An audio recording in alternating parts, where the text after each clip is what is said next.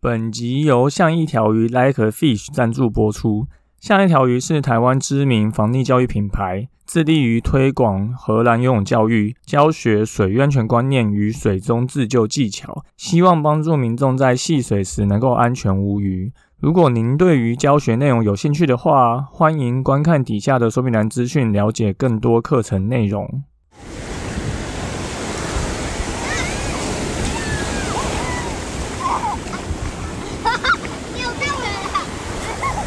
现在时间下午五点钟，海水浴场关闭，请尽速从水里上来，谢谢。Hello，大家好，你现在收听的是救生日常，我是焦哥，又来到本周的新闻报报啦。抱歉啊，这最近这两周没有录音啊，是因为焦哥前阵子在博斯旅游啊，有在澳洲，原本打算就先提醒大家会可能暂停，因为旅游中可能比较。不方便，或是比较没有空录，结果后来又忘了。那前两周在澳洲，就原本其实是想要好好玩水的，然后第二天就去做这个水肺的活动，结果水温只有十九度，有够冷。呃，第一支气瓶真的是冷到不想动啊！上岸的时候发觉，哎，残压跟教练一样多，还被夸奖，非常有趣哦。那也因为现在台湾天气已经开始进入。秋天天气渐渐变冷，水上活动开始变少了，所以意外啊也变少了。所以之后说不定会变成双周更，呃，就先跟大家打个预防针。如果真的有变的话，就请大家不要太意外喽。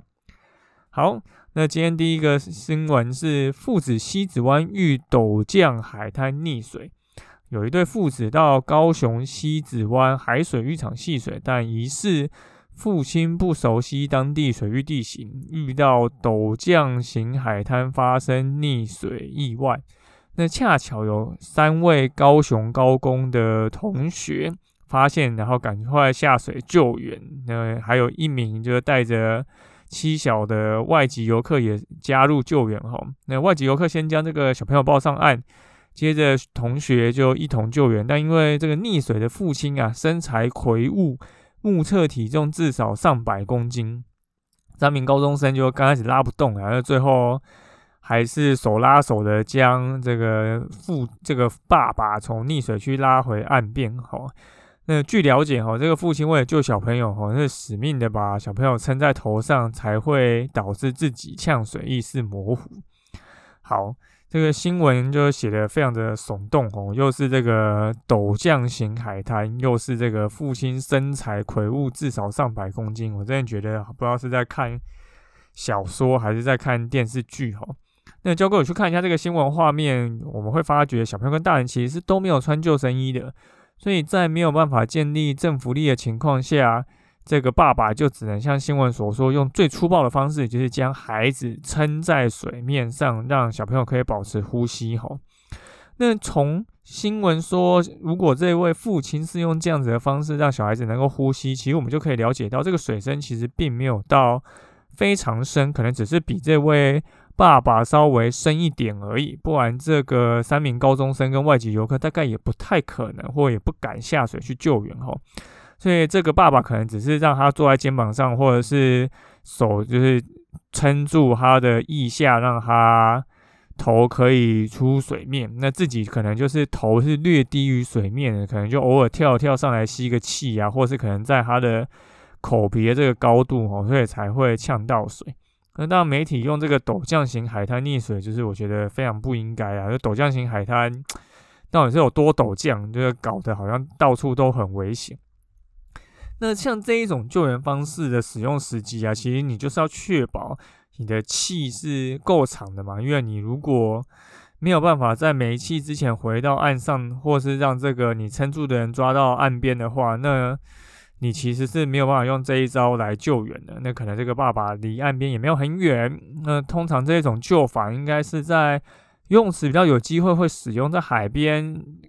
我猜大概这只是一个。下意识的本能做出来的反应，哈。那当然，如果你要避免这样子的方式，还是最好透过一些环境分析啊，或是一些自救求援的技巧，就是才会比较能够避免这样的状况，哈。所以大家如果之后有时间的话，可以再来参加我们的工作坊。哈我们的工作坊或是我们的游泳课，其实都有教大家要怎么样去避免这样的环境风险，或者遇到这些意外的时候，你应该要怎么办？好，那第二个新闻是台东都立大湾四人冲浪溺水，这个是发生在就九月二十七号的傍晚五点多，哈，在台东都立大湾有四名民众因体力不支溺水，那这个海巡署接获报案，也赶快通知台东县的消防局，透过这个遥控救生圈和救生体通力合作，哈，协助将民众救回岸上。那这个副队长就表示啊。这个在救援人员抵达现场后，来操控这个最新采买的遥控救生圈，吼，那成功将四名冲浪客救援回岸上。那初步检查是没有碍伤，那那只有就是两个人有点身体不适，吼，那后来移送去台东医院成功分院治疗。好，那这个遥控救生圈最近真的就是立了蛮多功能，我们看到很多地方其实。都让消防队用遥控救生圈来救人，我觉得这是一个非常好的一个方式哈。我记得那时候采买说一个六十万吧，还有被民众抨击太贵这样子。可是它的活动性跟操纵度其实都会比你开救生艇来的更方便哈。所以如果不是离岸边很远的人，其实。这是一个蛮好的救援工具，当然是有些救援工具可以用，那才用其他的方式去救人家，可能这是更好的一个呃一个策略哈。那都立海滩其实本来就是许多冲浪玩家会去冲浪的地点，那在这边冲浪的人，我想大概都知道有离岸流这个东西，因为之前又发生在这个海滩有人因为离岸流的这个自然现象，然后导致发生。溺水的意外，吼，那大多数的冲浪客大概应该都会懂得运用离岸流到凹塞，然后再慢慢的冲回岸上，吼。所以这四位民众可能是初学者吧，所以可能对于这个这个呃自然现象利用方式不是那么熟悉，所以才导致呃体力不支，然后造成一些状况。但如果你是一般民众啊，你不太知道。怎么判断离岸流啊，或是遇到的话，那应该要怎么办呢？那千万不要直接往回游吼，因为你往回游其实就是浪费体力呀。你的离岸流会让你离岸，所以你应该是要游出这个范围，再想办法往回游。那如果你的体力真的不够好呢？那当然就是随着这个离岸流飘出去，然后撑到人家来救你哦，就像这次的意外一样。那焦哥之前有写过一篇关于离岸流跟潮汐还有涨退潮对大家在海边戏水的一些风险的影响哈。如果有兴趣的话，我们再会再把这篇延伸阅读的文章放在底下说明栏，大家如果有兴趣的话，可以再去看一下哦。好，那最后的水域活动资讯分享一个焦哥在。海边就是在博斯的时候戏水，然后看到政府提供的一个戏水平台，给大家戏戏影片给大家看哦。因为焦哥前两个礼拜都在澳洲的博斯旅游，那其实海是非常的冷的啊。我们刚刚讲说只有十九度嘛，那我在那边海湾就会看到，哎，有些海湾就会有这个海上架了一个浮台，原本想说是有什么功能用，诶，结果竟然是给。民众可以自己爬上去玩的吼，然后我就拍了一个影片，看拍到这个爸爸带小孩子爬上去吼，那爸爸再把小孩子扔下来，然后就在自己那边跳水，我真的是觉得非常有趣啊。第一个就是水温这么低，结果还这么多澳洲的民众就是愿意来海边玩水，就有些可能就是也只是穿了一个薄薄的衣服，甚至没有穿，就觉得非常的勇敢呢。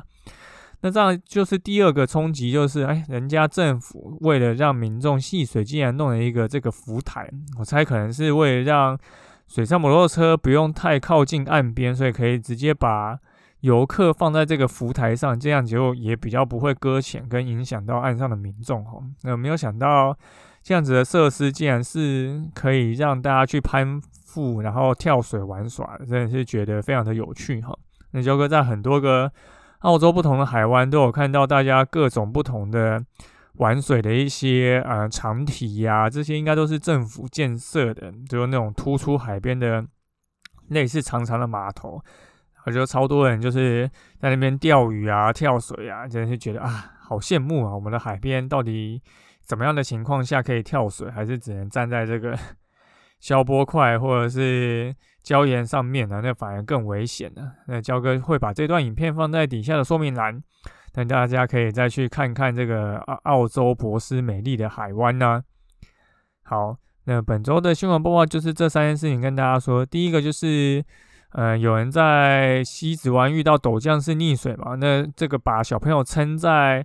头上的救援方式，通常就在游泳池能够做出来了，因为海边的深度其实是深浅不一的，所以这个方式其实是很少人用的，所以最好还是能透过事前的一些分析去避免这种意外发生。第二个就是台东都立的冲浪意外嘛，那也会建议大家要懂得怎么去判断离岸流，或者遇到离岸流的时候，你应该要怎么办？你要做的就是往两侧游出去，再游回岸上，或者是随着离岸流飘出去，等人家来救你，可能都是可以做的一个应对的方式哈。那最后就是分享这个澳洲玩水的影片给大家，就是不管天气多冷，你看十九度，大概就是台湾冬天的温度啊，在海边一样。就是几百人在那边玩水啊，交过去每个海边都很多人，对你就会发觉，呃，人家在于游气玩水的这个风气跟台湾是完全不一样的哈。那如果你对这个玩水的影片有兴趣，再去看底下的说明栏啊。好，那本周的新闻报报就到这边，感谢大家收听今天的救生日常，我是焦哥。如果你喜欢我们节目的话，欢迎到 Apple Podcast 留言并给我们五颗星，也可以推荐给身边的朋友。如果你有 IG 账号，也可以跟我们说你想要听什么样的主题，我们就下次再见喽，拜拜。